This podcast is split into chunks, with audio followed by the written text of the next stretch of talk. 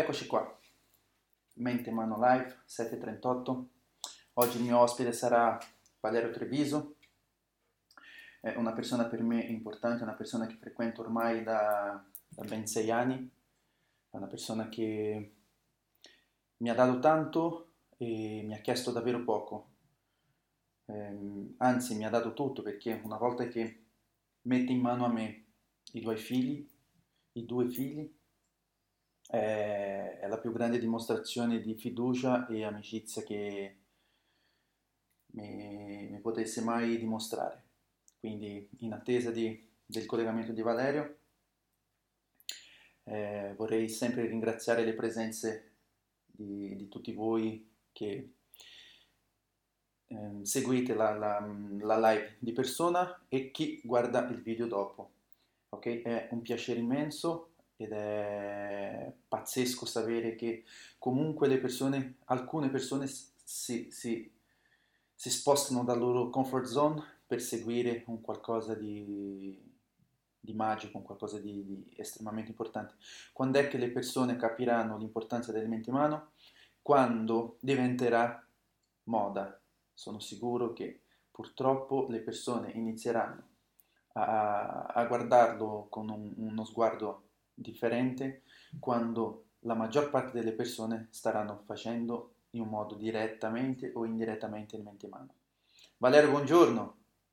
Ciao Renato, buongiorno. Ma tu mi vedi? Perché io non io ti si... vedo dalla... Sì, ti vedo, ti vedo, ti vedo. Ok, ok, ciao, buongiorno. Io non, io non, non mi autovedo, però l'importante è che mi vedi tu. Perfetto. Eh, chiederei a, a qualcuno che sta guardando se riuscite a vedere Valerio. Voi riuscite a vedere Valerio? Sicuramente sì, considerando che io lo vedo. Dallo schermino nero. Sì. Perfetto, perfetto. Io ti vedo, ti vedo. Ok. Ti piace il mio nuovo, qua- ti piace il mio nuovo quadro? Bellissimo, bellissimo. Molto, molto bello. L'ho eh. visto anche nelle esposizioni. Lo ha fatto Barbara con le mani, eh? Bellissimo. Questa è la sua tesi di dottorato, diciamo. Molto, molto bello. Molto, molto bello. Va bene, quando, quando, ri- quando rivieni a casa ti faccio vedere altri due quadri che ha fatto lei. Grazie. Allora, tutto bene? Tutto bene, tutto bene, grazie. Buongiorno a tutti quanti e tutto bene. Ah, calma, ancora, ancora non, non tocca a te. Sei pronto? Sì, sì. Perfetto. tre, due, uno, Mente Mano Live, sette e trentotto, ospiti di oggi Valerio Treviso, vi ripeto, una persona estremamente importante per me, e lui vi spiegherà, darà la sua motivazione per, eh, per cui io li trovi così essenziali nella mia vita. Buongiorno Valerio. Buongiorno a te Renato e buongiorno a tutti. Allora, come mi hai conosciuto? Noi ci siamo conosciuti quando i miei figli frequentavano, piccoli ancora molto molto piccoli, adesso hanno eh, nove undici anni, allora ne avevano tre e cinque, tre da fare e cinque da fare, e frequentavano un centro sportivo di Roma Sud. E mh, facevano, frequentavano già la scuola nuoto, eh, se non che è successo che Adriano, il più piccolo dei due, si chiama Adriano Ascanio Adriano, il più piccolo dei due, è stato aggredito da una scuola materna, ha subito un'aggressione, sembra molto strano da raccontare, ma è così, e, da parte di un altro bambino, e quindi era... non voleva più uscire di casa, non voleva più andare alla scuola materna, e, era il Covid di tutto, e, e così andando, tornando appunto in palestra, eh, mi cadde l'occhio su una locandina eh, del programma No Bullism della Gracie Barra, e quindi c'erano le ragazze della segreteria che chiesi informazioni, e in quell'occasione eh, diciamo per caso, ma anche se poi il caso non esiste, c'eri tu che stavi con un tuo allievo al bar del centro sportivo, aspettavo di fare lezione, e la ragazza della, della segreteria mi disse guarda, perché chiese informazioni, disse guarda il maestro è lui, puoi parlare direttamente con lui, e quindi ci siamo conosciuti quel giorno di settembre, era fine settembre credo. Di, di, qua, di quanti anni fa? Sei anni fa? Eh sì, mamma mia. Mamma mia, i miei mostriciatoli crescono, mamma mia. Esatto. Mamma mia. E, e quindi ti ho raccontato quello che era successo, ti ho chiesto informazioni riguardo questo, quello che programma delle, per, i, per i bambini, e da lì è iniziato questo percorso. Sì, però, che... però io ti ho risposto una cosa. Sì, beh, adesso, dunque, adesso ho raccontato quello che è successo a grandi linee, poi se vogliamo entrare nel dettaglio... Che cosa, che, tutto... che cosa ti ho risposto riguardante la lezione ai bambini? Tu mi hai detto, guarda, io la lezione ai bambini non la faccio più perché sono stanco dei genitori che si mettono in mezzo, che parlano, che giudicano, che pretendono di fare loro gli insegnanti e chiedono spiegazioni sulle mie decisioni. Io ti ho risposto, per me non c'è nessun problema, nel senso che per me non avrà interferenze, come poi è stato. Allora, e, e, no. e spiego un attimo, perché il, il bullismo, in, la, l'antibullismo della Gracie Barra, in quel contesto lì, era per i giovani, non erano più per i bambini. Ok? Beh, non lo so se vi ricordate quella storia di, di quel ragazzino che si è suicidato perché era vittima di bullismo, eh? Quindi da lì ho preso il programma della Gracie Barra e ho detto, ok, allora è il momento di, di, di cercare di cambiare questa realtà. E, e, e i bambini, perché questo? Io lavoravo in una scuola e avevo centocinquanta bambini, quindi avevo da, eh, a che fare con trecento genitori. È arrivato un punto che ero diventato matto, perché? Perché mia figlia si trova dietro e non avanti, non a sinistra e non dietro, no? È arrivato un punto che sai che c'è? Basta, perché ovviamente eh, purtroppo, avendo a che fare con i genitori, io per forza devo, non posso andare lì a dire non fate più figli perché tanto siete eh, incapaci di, di farli crescere. A questo punto dico, sai che c'è, smetto di insegnare ai bambini e cerco altro. Però sei arrivato tu e Laura, vai. E quindi tu mi hai fatto questo discorso che stai facendo adesso e ti ho detto, guarda, io non, non interferirò in nessun modo. E, e, e ti ho detto un però, dico però sappi che io non, non conoscevo, allora adesso sì, perché anche tramite te mi sono appassionato, non conoscevo il mondo del jiu-jitsu brasiliano perché non sono mai stato un, un grande appassionato di sport da combattimento, di sport di allenamento sì, di sport da combattimento no, perché non ne ho mai praticati e quindi non mi sono mai interessato. Ora lo sono per, perché tra la, frequentare te e i miei figli sono, mi sono appassionato io stesso e quindi... ho cominciato a leggere, a informarmi, mi hai spiegato tu, ne parliamo spesso, eccetera, eccetera. Per cui ti dissi, guarda, io l'unica cosa, l'unico, l'unica cosa che ti dico è che dato che gli sport a combattimento hanno sempre questa aura, che poi è falsa, di violenza, dico l'importante è che i, i miei figli non diventino poi a loro volta essi stessi aggressivi, cioè che questa... E, e tu mi hai risposto, ci sarà, se la fiducia sarà reciproca non ci sarà nessun problema. E io ti ho detto va bene, e quel va bene dura ancora oggi, nel senso che poi quella fiducia reciproca è stata ampiamente ripagata, spero da ambo le parti, da parte mia sicuramente, perché in te abbiamo trovato poi una persona che è diventata una persona di famiglia, ormai sei una persona di famiglia, e quindi eh, il, il, il percorso che hai iniziato con loro è stato un percorso inizialmente chiaramente di gioco, perché a tre anni, a cinque anni non è che si potesse poi impostare diversamente, e poi nel corso del tempo oggi io li vedo fare durante le tue lezioni delle cose che tu anche hai detto alcune volte, soprattutto alla Ascanio che è più grande, tecnicamente non ci credo neanche io a vederlo, nel senso che eh, e tu mi hai detto e questo è solo l'inizio, ha voglia ancora. Per cui io devo dire che al di là del discorso sportivo noi abbiamo trovato in te, eh, Ascanio Adriano, sicuramente una persona, eh, oltre, ripeto, che di famiglia, di estrema fiducia e di estremo eh, affetto reciproco. E per quanto mi riguarda da genitore io eh, no, non avrei potuto sperare di meglio dal punto di vista dell'apprendimento della disciplina. E per quanto riguarda come persona non avrei potuto chiedere meglio come amico, nel senso che sei una persona veramente straordinaria. Adesso qui attraverso poi i video, i social è difficile riuscire a far passare delle emozioni che si eh, provano poi solamente a stretto contatto con la persona. Diciamo che io ti ho sempre detto le tue mani, un tuo carisma, una tua personalità che dal vivo è, è unica e, e che ti rende poi quello che sei, la persona che sei.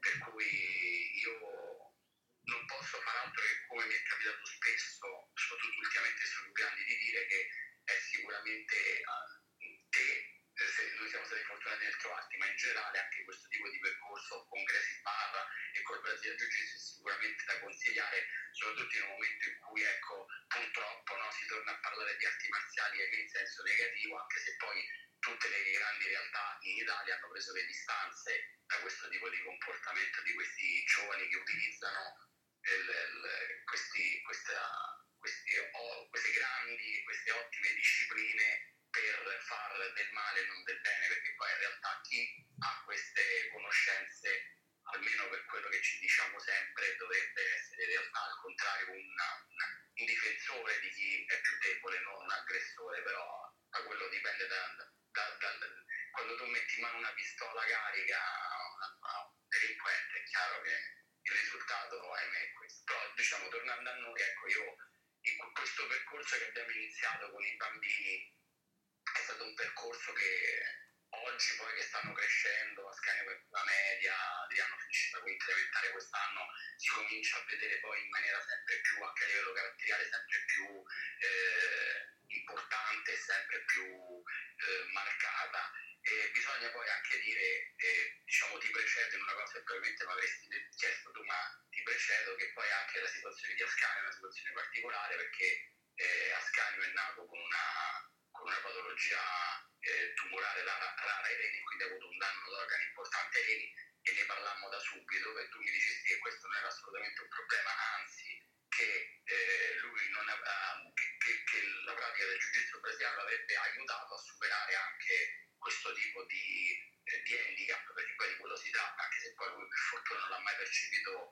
così, perché io e mia moglie abbiamo sempre cercato di non farglielo passare, così come ci consigliarono i medici a suo tempo, perché poi lui c'è nato, è stato operato quasi subito, cioè non aveva neanche due anni, e, e quindi ecco, il, il, per Ascanio è anche, lui è un carattere forte, però per Ascanio è anche un modo per eh, riuscire a eh, sentirsi eh, diciamo normale, cioè di, anzi oltre il normale, perché le cose che fa lui molti bambini, non, molti ragazzini, ma ragazzino, molti ragazzini non le fanno. E, e quindi è anche una, una disciplina per il suo carattere, no? Oltre che il discorso fisico e, e l'apprendimento tecnico e motorio. Questo è, diciamo, il, a grandi linee, poi entrando nel dettaglio, le sfumature sono mille, però nella, a grandi linee la storia di Ascanio e di Adriano e il percorso che hanno iniziato con te è questo. E in questo mi sono trovato anch'io da papà e non... in una situazione poi anche particolare, perché quando si pensa a, appunto allo sport dei bambini, uno prende lo sport un po' come un parcheggio, no? Io faccio il paradosso con la scuola a nuoto, e quando vanno a nuoto io sto lì sulla panca, aspetto che nuotano, proprio dove la maggior parte dei genitori chiacchierano e fanno altro in quell'ora del nuoto, cioè diventa un po' come nel parcheggio i miei figli a fare lo sport, io vado a fare altro, quindi diventa l'ora libera del genitore. Nel mio caso specifico, con la tua disciplina è stato tutto l'opposto, perché poi tu mi hai reso partecipe, forse anche all'inizio involontariamente, poi sempre in maniera più volontaria, mi hai reso partecipe di, di questo percorso con i miei figli. E quindi anche se io poi non pratico direttamente la disciplina, però sono diventato parte di questo team eh, mio, dei miei figli con te, eh, perché poi tu arricchisci, come dicevo prima, questa...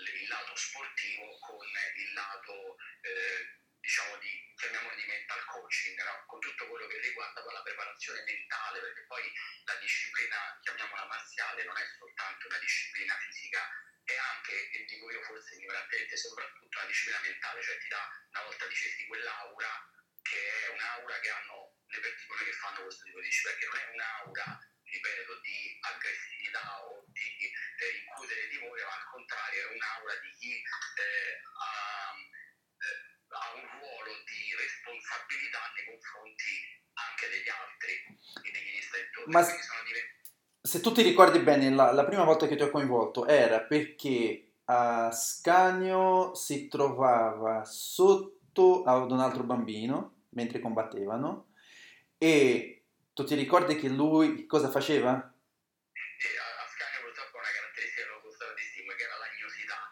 e lui tendeva, era ancora piccolino, eh, perché aveva avuto sei sette anni, tendeva a piangere e a non... Prima, prima, se lui adesso ha undici, lui è entrato lì, doveva fare quanto? cinque o sei?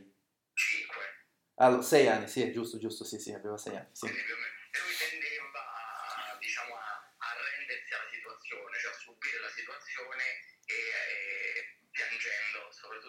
Col pianto, perché lui ha un po' questo carattere così, il coraggio un po' lagnoso, diciamo oggi, per fortuna non più piagnucoloso, però lagnoso. E allora piangeva e si metteva in una situazione di subire la, la, il momento senza reagire. E tu lo stimolo soprattutto nei confronti di un bambino di cui aveva un timore particolare a livello psicologico, una sudditanza psicologica peraltro ingiustificata, perché già allora erano, pur essendo l'altro un po' più grande, se non ricordo male, comunque o coetaneo, erano stessa, stessa corporatura, però aveva questa sudditanza psicologica. E quindi una volta tu mi chiamasti dentro per ehm, per presenziare allora per presenziare la mia durezza. Per dopo, dopo, papà, il maestro mi ha detto questo piuttosto che questo. Allora, in questo mi ritengo molto eh, intelligente, perché se, chi, chi ha seguito la live di ieri, c'è stato un bambino che è entrato nella live. La mia prima domanda è: ma i, i tuoi genitori sanno che tu sei in live? Mi ha detto sì. Ah, posso parlare con loro? No, allora ti devo salutare. Per esempio, allora Instagram non ti dà la possibilità. Per esempio, se io ti volessi togliere adesso non ci riuscirei. Quindi io dovrei aspettare che tu eh, prema la, la X per uscire. Ma in quel caso lì io avrei fermata la, la live e ricominciato in un secondo momento. Ma perché? Proprio perché capisco, capisco che possa essere frainteso dopo. Capito? Quindi no, io già evito di mettermi in questa situazione. Eh, si allenavano con me da un anno, c'era già un rapporto tra me e te, ma non c'era tal punto di, di, di sentire la mia durezza come maestro senza esserci la tua presenza. Ecco perché ti ho chiamato e ho detto stai lì e ascolta adesso, e puoi, puoi raccontarci quanto io sia stato duro con Ascanio quel giorno?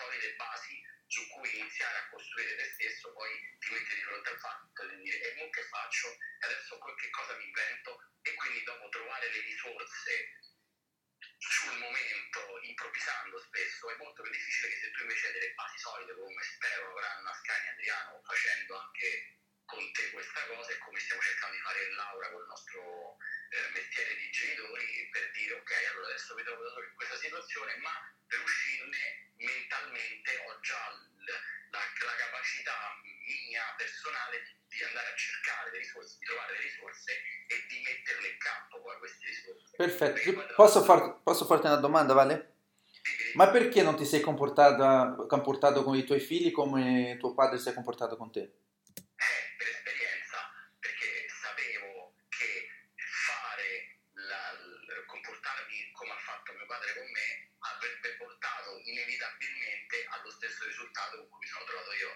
Eh, cioè, se non, se non ricordo male, Einstein che dice percorrendo sempre le stesse strade si fanno sempre gli stessi errori o una cosa del genere, cioè se si ripete sempre la stessa esperienza hai delle conclusioni più o meno, per quanto siamo diversi umanamente saranno quelle. Quindi se io avessi adottato con i miei figli lo stesso metodo che mio padre ha adottato me del fai come te pare, scegli tu, avrei, trovato, avrei avuto poi e mi sarei trovato di fronte a una situazione per cui crescendo già Ascanio forse adesso con vicino alla, alla, alla pubertà, ma anche Adriano poi, eh, dei ragazzini che non sapendo cosa scegliere poi in base a cosa si sarebbero orientati. Io sono stato fortunato perché comunque ho sempre avuto un discreto equilibrio mentale, intelligenza, quindi ho avuto sempre poi la capacità di guardarmi intorno e cercare riferimenti o esempi che mi aiutassero.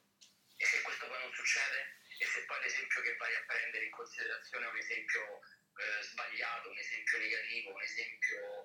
Eh, cioè, poi dopo il pericolo è alto, soprattutto oggi, perché poi io parlo, io ho quarantatré anni, parlo di più di vent'anni fa, in cui diciamo il contesto sociale non era rose e fiori, ma non era esattamente quello che è oggi. Oggi eh, anche l'avvento dei social network ti metti di fronte a una quantità di informazioni eh, che sono che ti sovrastimolano, cioè che ne hai di più di quelle che, che potresti riuscire ad assimilare e a ricevere. E ho il caso di, una, di un'amica che ha la figlia che è coetanea di Ascanio, che però purtroppo passa le prime di TikTok, e la madre è disperata perché questa ragazzina è, sta vivendo fuori dal mondo, perché questa ragazzina vive in un contesto familiare un po' complicato, con genitori divisi, tutti e due lavoratori, eccetera, eccetera, quindi stanno molto tempo da sola, occupa il tempo così, e la madre è disperata, mi ha chiesto aiuto anche lei, ah io come faccio a bloccare, cioè, però ho detto, dico, vedi, il problema non si risolve bloccando il social network, che poi un modo lo trova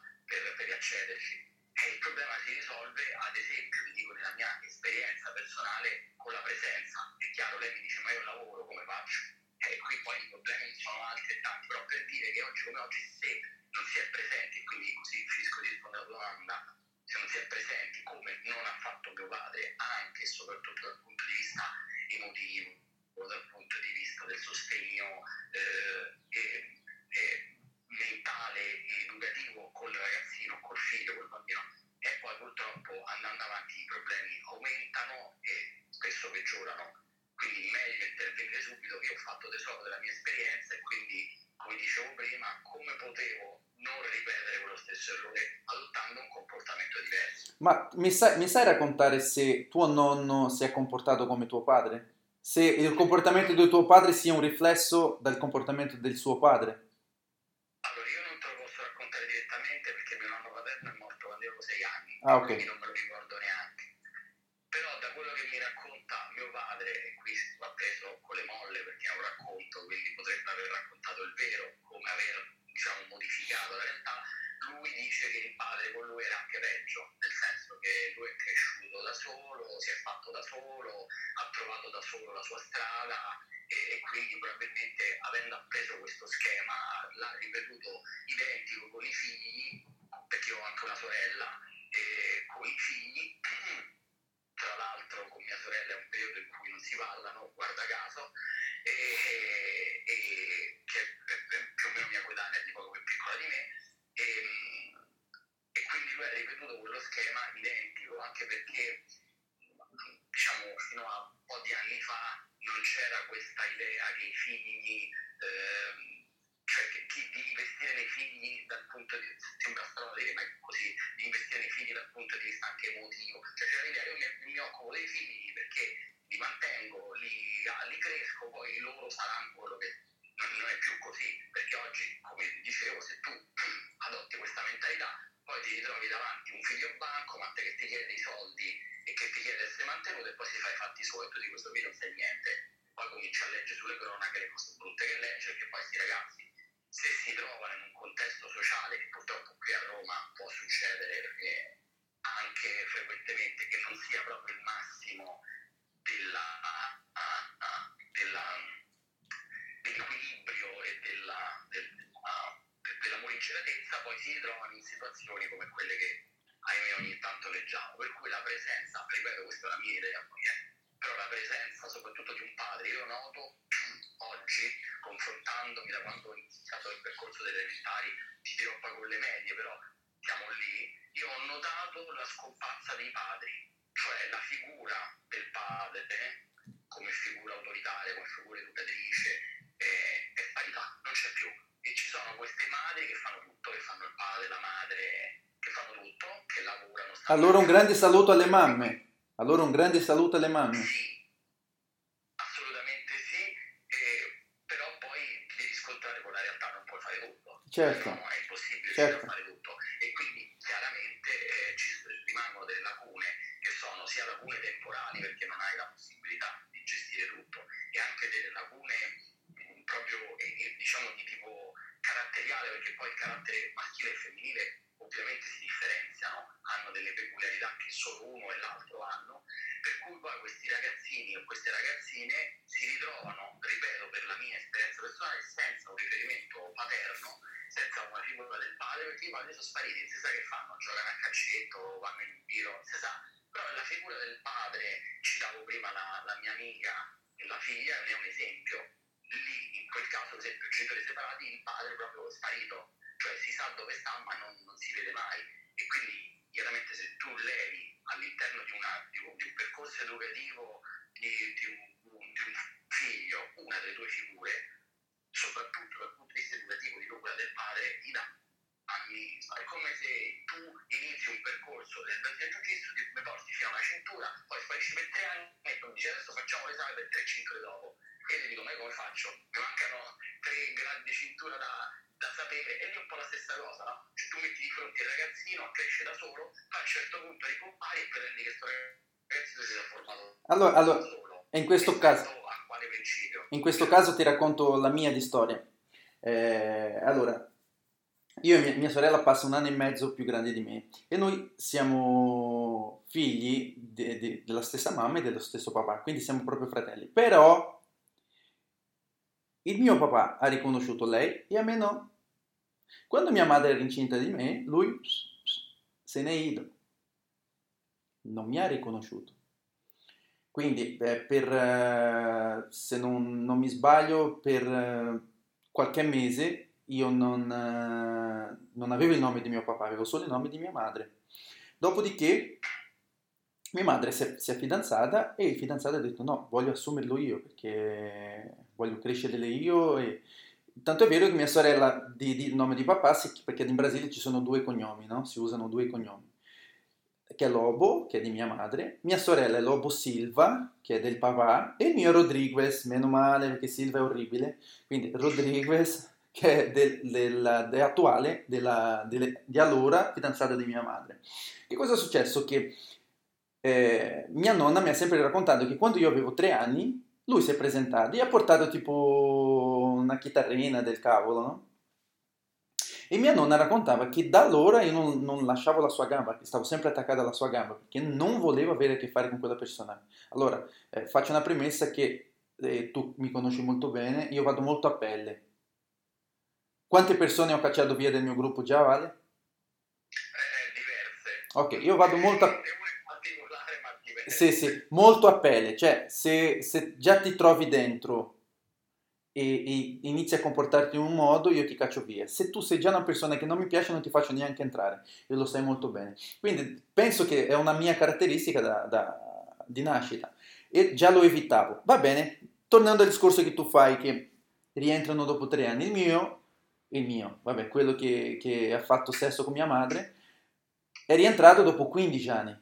Allora... immaginati io con, con il mio carattere che ho, e tu conosci molto bene, stavo davanti al mio lavoro perché ero direttore di, un, di un'azienda, lui si avvicina a me e fa ciao, io sono tuo padre. Dopo, io ho diciotto anni, otto anni di arti marziali, anche eh, mentalmente, marzialmente parlando, un, un animale nella, nella tecnica, nella forza, ero, ero all'apice della mia gioventù, no? E io dico, guarda, tu hai cinque secondi per sparire. E lui, no, ma perché? Hai solo tre, i due secondi sono già andati. E così lui si è girato, io non l'ho mai più visto. Da allora non l'ho mai più visto. Perché? Perché se tu, come dici tu, non ti prendi le tue responsabilità, perché tu sei un vigliacco, sei proprio un vigliacco, non ti prendi le tue responsabilità, non venire a, a, a raccogliere il premio, perché io ero già un premio per un genitore. Già, già eh, facevo arti marziali e insegnavo arti marziali da otto anni. Secondo te, perché...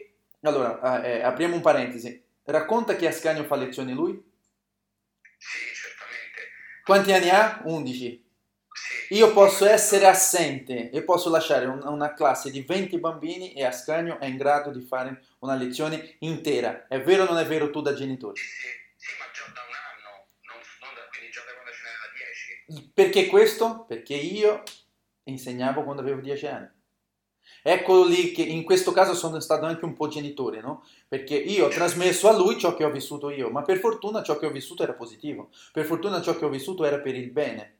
Era già, io avevo dieci anni, già insegnavo l'arte marziale ai ragazzini, ok? E, e sono sempre, è sempre stata una mia scelta, perché se dipendesse dal mio maestro di allora non sarebbe mai successo, come la maggior parte, chiunque ascolterà questa live che insegna un, un'arte marziale o un, un, qualsiasi cosa, che insegna calcio, che insegna, non metterà mai in mano a un bambino di dieci anni un corso, mai, mai. E io mi sono preso questa responsabilità, che, che io racconto sempre, la mattina studiavo e pomeriggio insegnavo, quindi non potevo fare il bambino birichino, no? Non potevo fare il casinista, dovevo essere per forza inquadrato. Mia moglie dice che io sono l'unico brasiliano svizzero che lei conosce.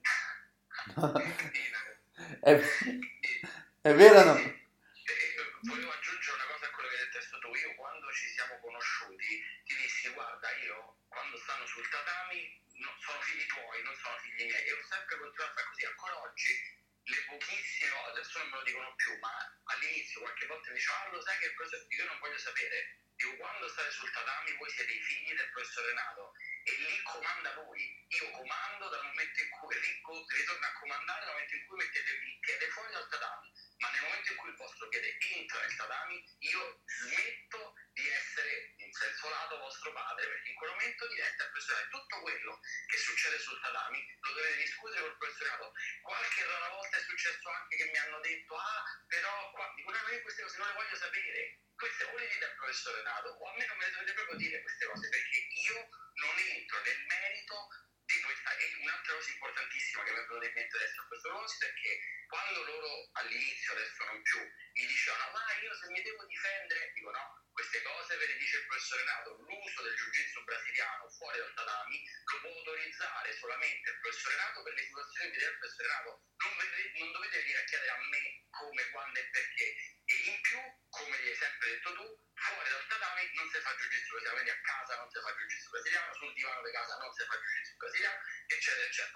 Allora erano molto piccoli, quindi era anche importante sottolinearlo, adesso che sono grandi lo sanno da soli, e quindi tutto questo no. Però per dire che questa, questa forma di disciplina che gli hai dato tu sul tatami, per la quale ho delegato per quella parentesi la mia paternità, è è il risultato eh, meraviglioso che c'è oggi in Ascanio Adriano, e il frutto, come dicevi tu, è il frutto di sacrificio, perché poi una, mh, un grande, il grande inganno di questa realtà che viviamo è che si possono raccogliere dei frutti senza sforzo, cioè tu puoi tranquillamente ottenere eh, grandi risultati tutto sommato stando nella mediocrità e dandoti poco da fare, niente di più falso. Noi, noi diciamo in...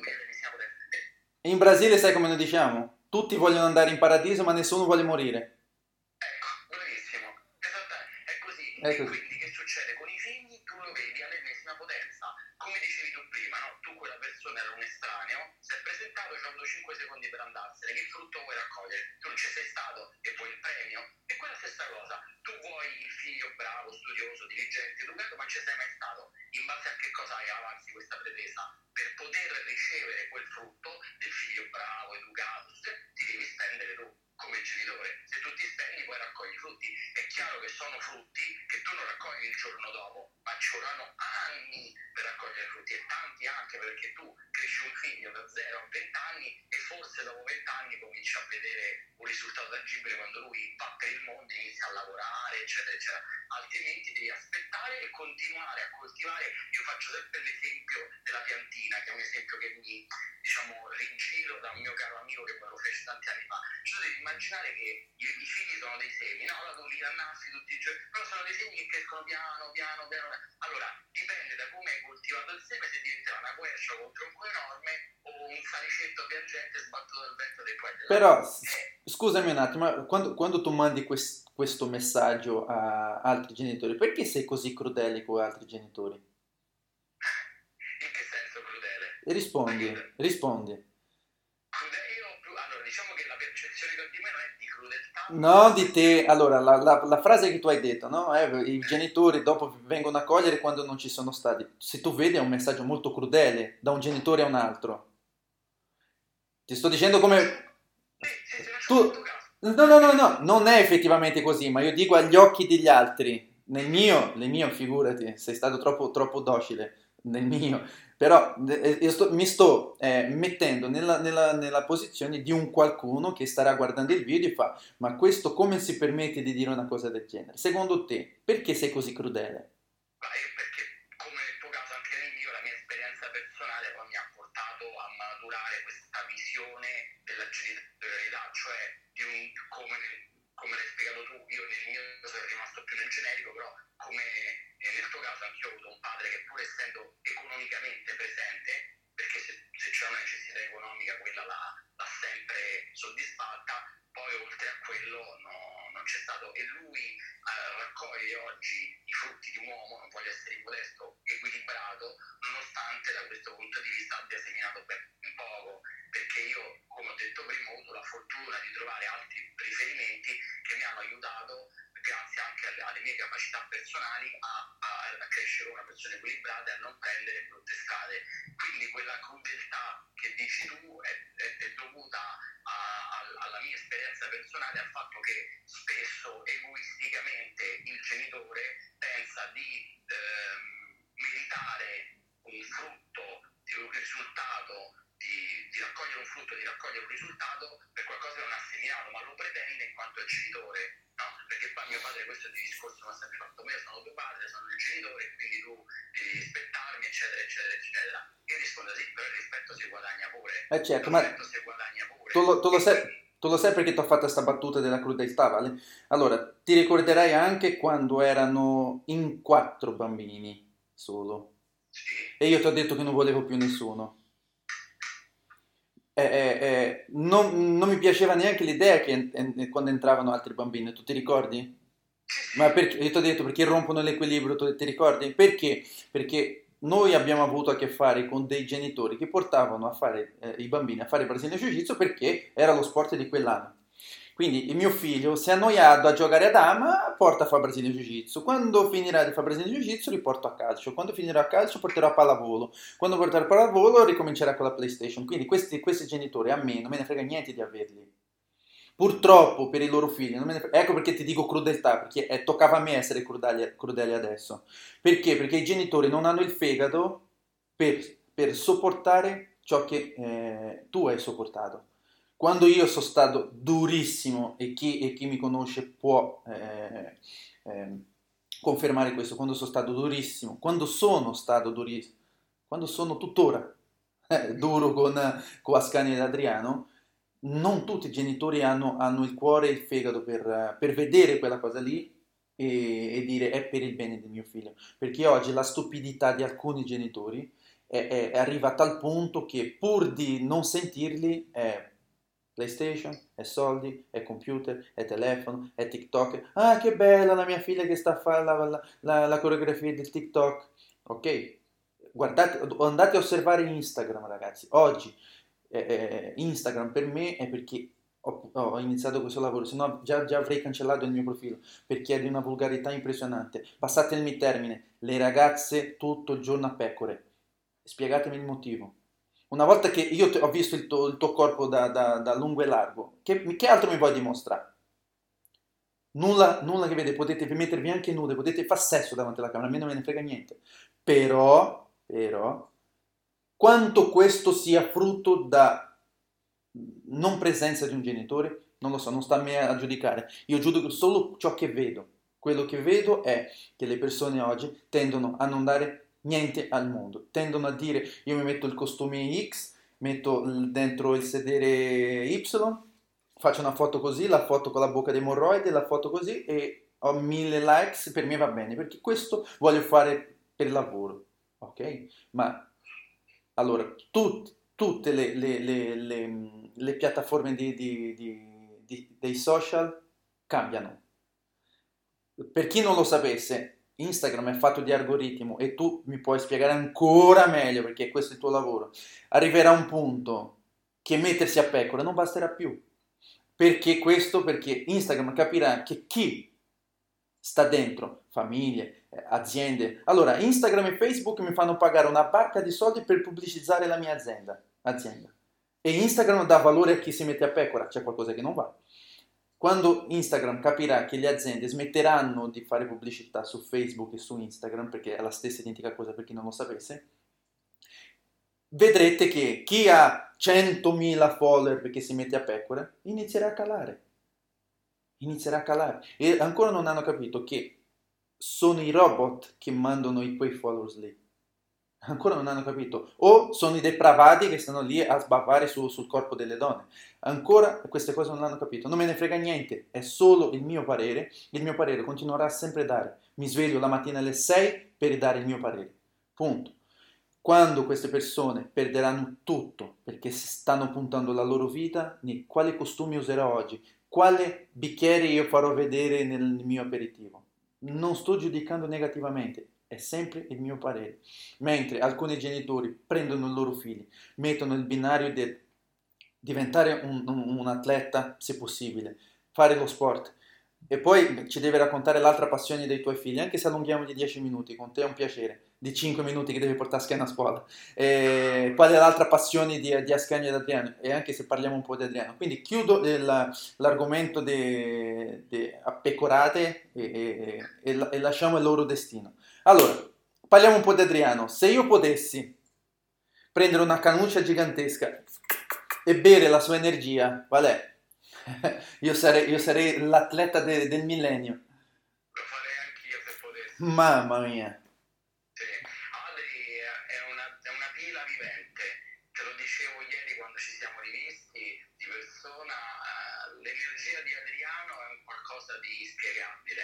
Stamattina che mi sono svegliato eh, mentre mi lavavo per prepararmi per la diretta, eh, lui subito, come mi sveglio, sento un rumore, subito papà. Io sono, perché lui, Adriano è, è un militare dentro, cioè lui ha la disciplina dentro, lui si deve svegliare presto perché deve andare a scuola, cioè lui deve andare a scuola alle otto e cinque, alle sette è sveglio, si prepara in dieci minuti, alle sette e dieci, alle otto e cinque, cinquantacinque minuti aspetta il tempo che deve entrare a scuola.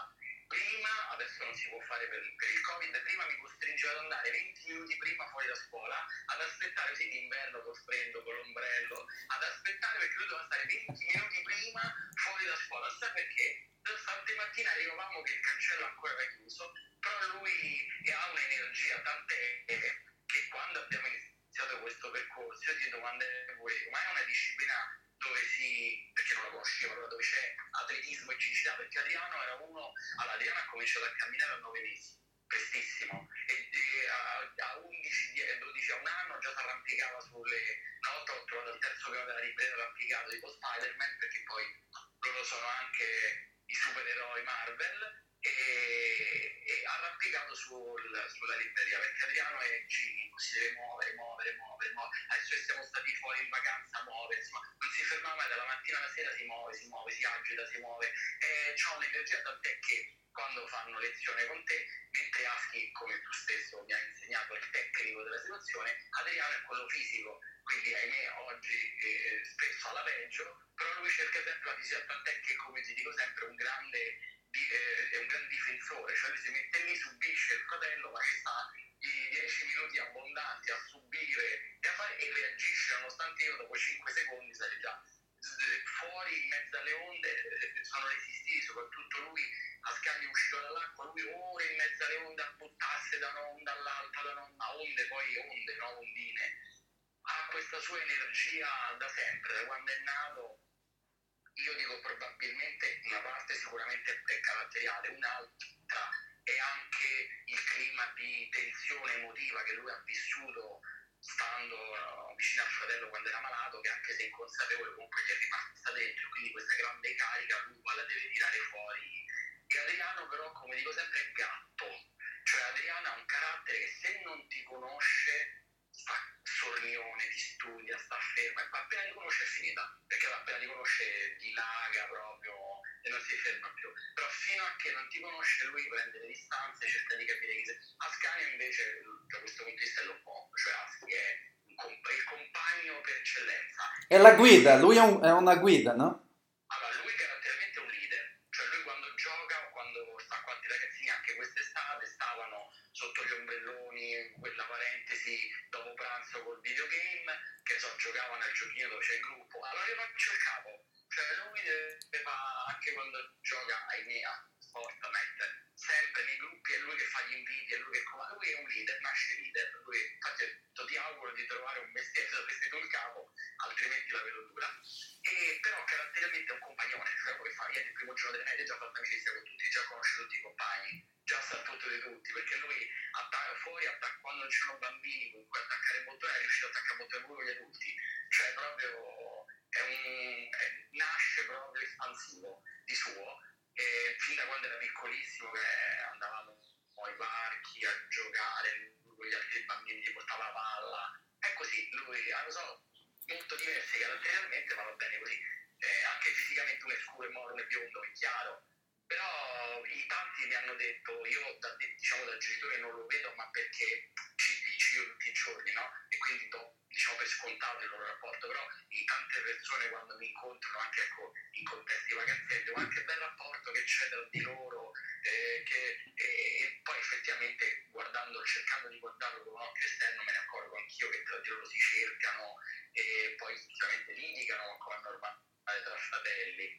però cioè, questa, diciamo, nello sport, eh, nel, nel, nel nel Brazilian Jiu-Jitsu questo legame chiaramente si sta rinforzando, anche perché loro sono, sono nati e stanno crescendo insieme in questo sport. Io ho cercato di far di tutto perché fosse così, perché se uno diceva, io gli ho sempre detto, e gli ricordo sempre la cosa che gli dicesti tu in un'occasione, me la ricordo in particolare, ho detto, voi non dovete pensare che siete due unità distinte, ma voi siete la stessa unità, dove non arriva uno c'è l'altro, che non siete in competizione, ma siete uno di sostegno all'altro. Quando uno Uh, in difficoltà è l'altro che deve, allora quando uno è in combattimento e l'altro è in difficoltà non deve cercare di sfruttare in quel momento di allenamento la difficoltà, ma deve dire, allora aspetta, stai sbagliando, ti aiuto, cioè quel, quel supporto che ci deve essere in un rapporto tra fratelli. E questo io dico sempre nella vita, anche perché gli ho detto, guardate ragazzi, dico sempre, guardate ragazzi, per quanto le amicizie, per carità di Dio, possono essere umane, ma mai nessun legame sarà così tanto forte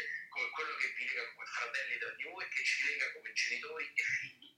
Questo li supererà sempre tutti come rapporto, a meno che non vogliamo noi che sia diversamente, come purtroppo raccontavo prima delle nostre esperienze di figli. Cioè se noi lo impostiamo diversamente, ci dobbiamo assumere la responsabilità di questo, come ho detto prima, altrimenti naturalmente i nostri legami, cioè genitori e figli e di fratelli, sarà eh, sempre più forte di qualsiasi altro tipo di legame. Tu ti ricordi, tu ti ricordi quel giorno che mi, tu mi hai chiamato e mi hai detto, Renato non ce la faccio più, questi stanno litigando dalla mattina alla sera? E io ti ho detto, portameli da me. Come arrivano, li metto sul tatami e ho detto, adesso vi dovete massacrare di botte. Tu ti ricordi? Mi guardano così, ho detto, no, loro non, è, non avete capito. Voi per quaranta minuti vietato fermarvi, dovete eh, mennarvi come, come Pocket. Ti ricordi come sono uscite dal tatami? C'era Adriano che usciva così. Bravo, prima ho tolto il sì, sì, sì, sì, è vero. Sì. Tant'è che loro mi dissero, ma che allora come ci comportiamo a casa ha conseguenze anche... Ho detto certo, perché quando tu ti comporti male in un contesto sociale, quella ha conseguenze anche gli altri. Se tu vai al lavoro e fai cazzotti con colleghi, ti pensi che quella cosa finisce sul lavoro, quello ti può pure denunciare, ti può succedere. Quindi tu devi pensare che quello che fai in un contesto inevitabilmente poi si diversa su tutti gli altri, mica la vita è a compartimenti stagni, mica adesso sto a casa, adesso sto al lavoro, adesso... come ti comporti in un contesto influenza inevitabilmente tanti quanti gli altri. E per un bambino, e per un bambino toglierlo, togliere il suo grado, mi ricordo la faccia di Adriano era mortificata, Adriano proprio era mortificato. Ascanio tipo, sì, va bene, va bene. Perché Ascanio è orgoglioso, lui è leader, è eh. leader orgoglioso, non può far vedere. Però lui deve capire che dentro il tatami chi è, so, chi è il leader so io, mica lui.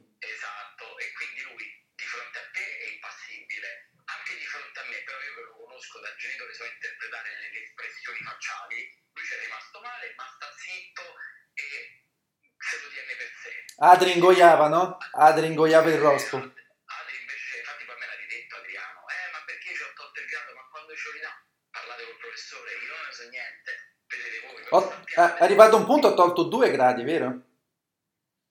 Può essere, sì, adesso mi sembra di sì, a memoria mi sembra di sì, eh, però la, la, ripeto, la cosa importante è che loro hanno capito finalmente adesso che come si comportano, infatti non lo fanno più, infatti non fanno più quelle...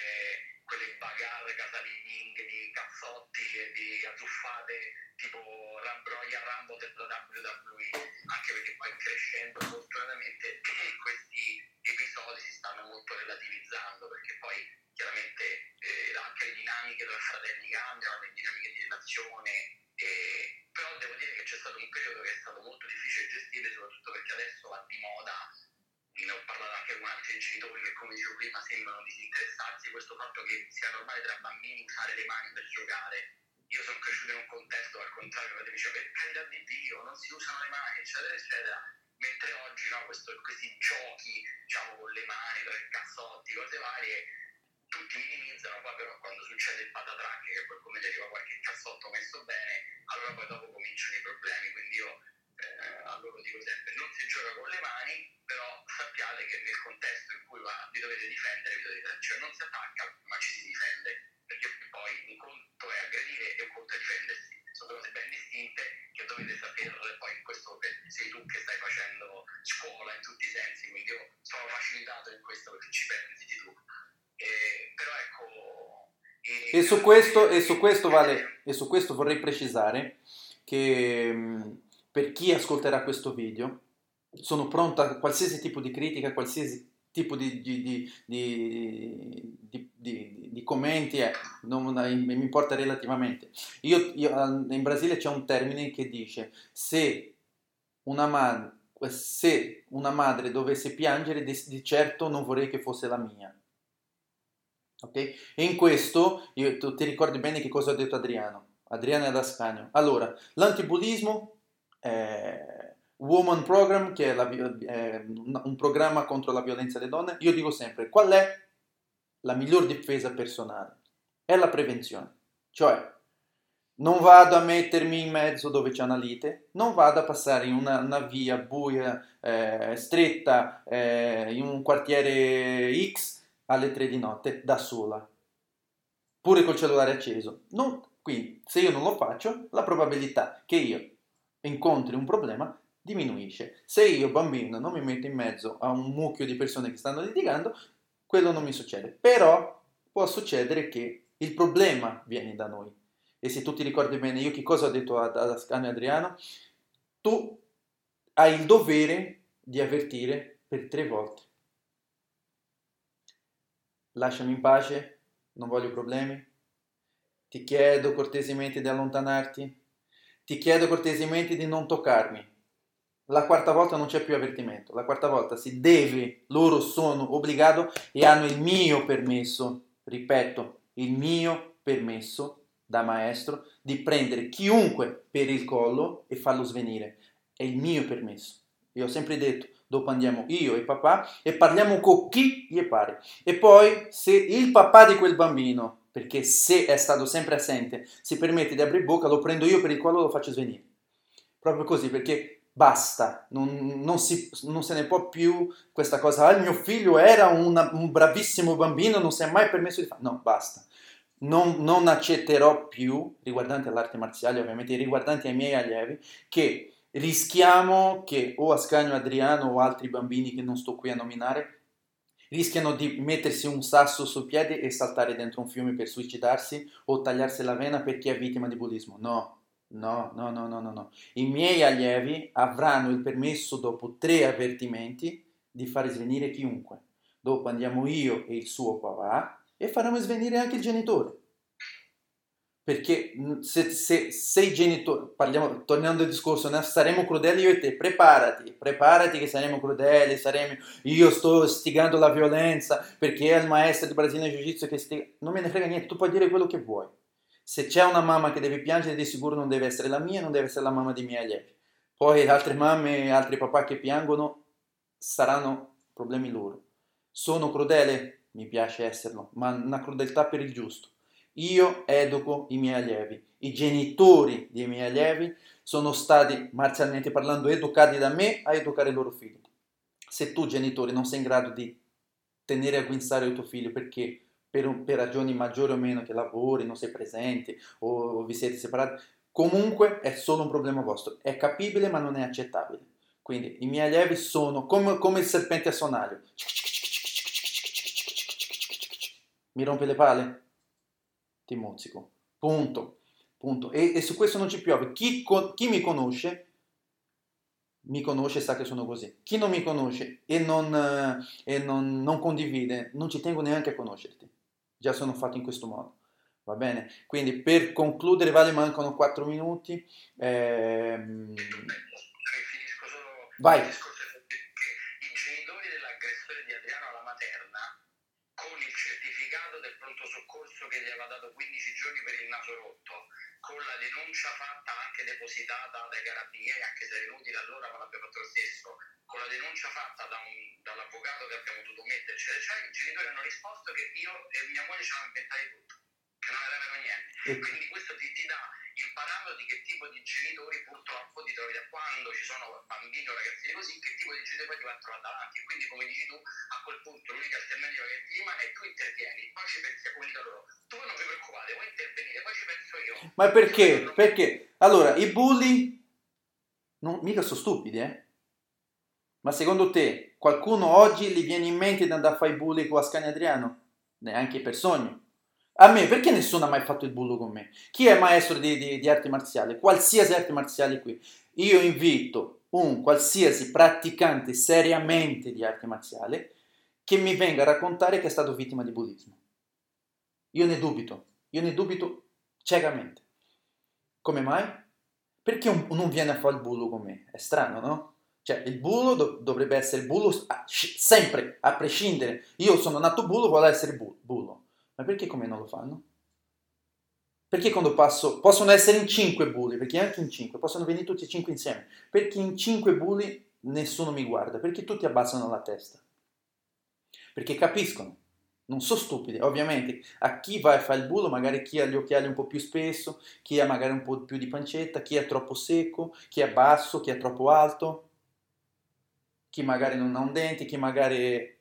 qualsiasi cosa, motivo per cui tu ti ricordi il Deborah Cansi quando io insegno arte marziale ai, no, ai non vedenti, no? Ai, ai ipovedenti e non vedenti. Ti ricordi quando io ti ho detto Ascanio Adriano per allenarsi con loro dovrà bendarsi? Per quale motivo? Per creare integrazione. Il bullo non vuole creare integrazione, vuole creare separazione. E io il bullo lo prendo e lo faccio svenire. Perché chi sei tu per... per creare divisioni sociali tra, tra le persone, principalmente tra i bambini. Se tu vuoi fare il bulletto, ok, abbi il coraggio di entrare dentro un'arte marziale e fai il bullo. Non lo so se ti ricordi, eh, due minuti, quella, quel ragazzo americano che si prendeva, metteva il guanto, andava nelle palestre, a, diceva, oh, ci muoviamo un po'? Quello, ah, va bene. Come quello faceva per dare il pugnetto per iniziare, questo riempiva l'altro di cazzotto. L'hai mai visto sto video? No, no, mai ci casca malissimo, perché ci casca dalla palestra di un, di un mi sembra il, il papà di Mayweather. Ci casca proprio mal, ci casca proprio malissimo, e il papà già lo sapeva. Quindi come questo ragazzo fa questa mossa, mamma mia, mamma mia. Questo chiedeva, please, please, please, questo. Perché? Fai il bullo, tu fai il bullo, entri a casa mia, abbi il coraggio di venire a casa mia. Sei, sei talmente tanto bullo, no? Entra a casa mia e vediamo. Per esempio, la palestra mia Vittorio, no? Hai, c'è solo una porta, quella che tu entri devi uscire. Se tu fai il bullo, io quella porta la chiudo, voglio vedere se tu esci davvero. Tutto questo per dirvi che io non sono violento, non sto ostigando la violenza, io sto solo dicendo che difesa personale è un, è un termine che si usa tantissimo. La mia difesa personale è questa, ragazzi, che io ogni mattina, ogni santa mattina mi sveglio per, eh, eh, in un certo modo, cercare di influ- influ- influenzare, influenzare le persone e i genitori per un bene comune, che è quello di far crescere persone sane. Dopodiché tu mi togli da questo mio comfort zone perché mi vuoi affrontare, eh, esci fuori, come io dico sempre, il capoeirista che è in me che sale qua su, e, e il professor di jiu-jitsu è, è, è calmo, cerca di parlare bene, il capoeirista no, il capoeirista lancia le gambe dappertutto, io inizio a lanciare le gambe dappertutto, giusto? E noi eh, abbiamo superato di un minuto, Vale, quindi io vorrei ringraziarti, come sempre. Eh, Tra me e te c'è sta chiacchierata, no? Eh, magari possono anche pensare, ah, ma se sono accordati, visto che si sono visti ieri, noi non ci accordiamo di niente. Qui il mente mano non si accorda, non, non, non, non si accorda con. Noi ci vediamo, ci vedremo anche oggi, domani, dopo, noi ci vedremo sempre, perché noi abbiamo un rapporto, detto sei diretto di famiglia, eh, però il discorso di mente mano è, è quello che ho spiegato oggi, tra l'altro. Eh, è anche impossibile preparare un dialogo anche da letto come questo, perché siamo andati talmente tanto uh, in maniera spontanea che non, non c'è niente, cosa vuoi preparare? Cioè, io racconto, ho raccontato quello che è la mia vita di tutti i giorni, e cosa c'è da preparare? L'amico, quindi... E se tu pensi, la, la, la, la, la mia grande passione è proprio questa, è collezionare i racconti, no? Ovviamente, io l'ho sempre fatto, ma io non avevo mai eh, fatto... emergere questa cosa. Oggi uso tutte le uso, passatemi il termine, uso come, come dimostrazione tutto ciò che, che è stato fatto in passato, quindi chiamo tutte le persone che in un certo modo hanno, hanno vissuto il mio, il mio lato mente mano, che è questo di, di guidare, di, di, di spronare, di aiutare le persone, quindi da qui io tiro fuori, dopodiché i nuovi, quello che, quelli che vorranno intraprendere, Eh, per chi ha una difficoltà sportiva, per chi ha una difficoltà nell'allenamento in palestra o un qualsiasi tipo di, di difficoltà, basta che mi contatti e facciamo una live, facciamo una chiacchierata, perché io sto qui per chiacchierare, io sto qui per chiacchierare, punto. E sto qui anche per criticare, fai cazzate io ti, ti, ti critico negativamente, perché quando io farò una cazzata sarò pronta alle critiche, ma fino a questo momento fatemi le critiche positive, perché delle cazzate ne ho fatte poche, se no zero. Grazie Vale, è stato un piacere gigantesco. Grazie. E ci vediamo oggi, domani, quando ti pare. Va okay. Bene? Un bacio grande. Devi uscire te, se no non ci riesco a toglierti. Ok, grazie. Grazie. Grazie. Ecco, e con questo chiudiamo anche la giornata di oggi. Ci vediamo domani. Senti, Eli, ma domani ci saresti? Ci sei domani? Rispondimi al volo. Che in questa anche oggi no, ma domani è alle sette e trentotto a Chicheto, domani è alle sette e trentotto. Chi in questa chat è meglio, meglio di te con... mi, mi, mi conosce. Ci sei domani? Perfetto, allora domani allora Berimbambi, perché Berimbau è lo strumento brasiliano, Bambi è perché è il suo soprannome, che nella capoeira è normale usare i soprannomi, e Pharmacy è perché lei è laureata in farmaceutica, come si dice? Boh, vabbè, lavora in farmacia e si è laureata in questo. Quindi domani sette e trentotto con Elisa, e dopo farò la pubblicità con Stories. Ragazzi, grazie mille, è sempre un immenso piacere, e... Eh, sto preparando una bella sorpresa, farmacista, ecco, brava, brava. Allora, eh, sto preparando una bellissima sorpresa, ovviamente questo, questo lato eh, è il lato iniziale dove, dove sto un po' indagando il vostro modo di, di pensare e ragionare, ma uscirà fuori una bellissima cosa. Quindi Eli, a domani, sette e trentotto, live, ci vediamo. Nel frattempo, buona giornata a tutti e ciao!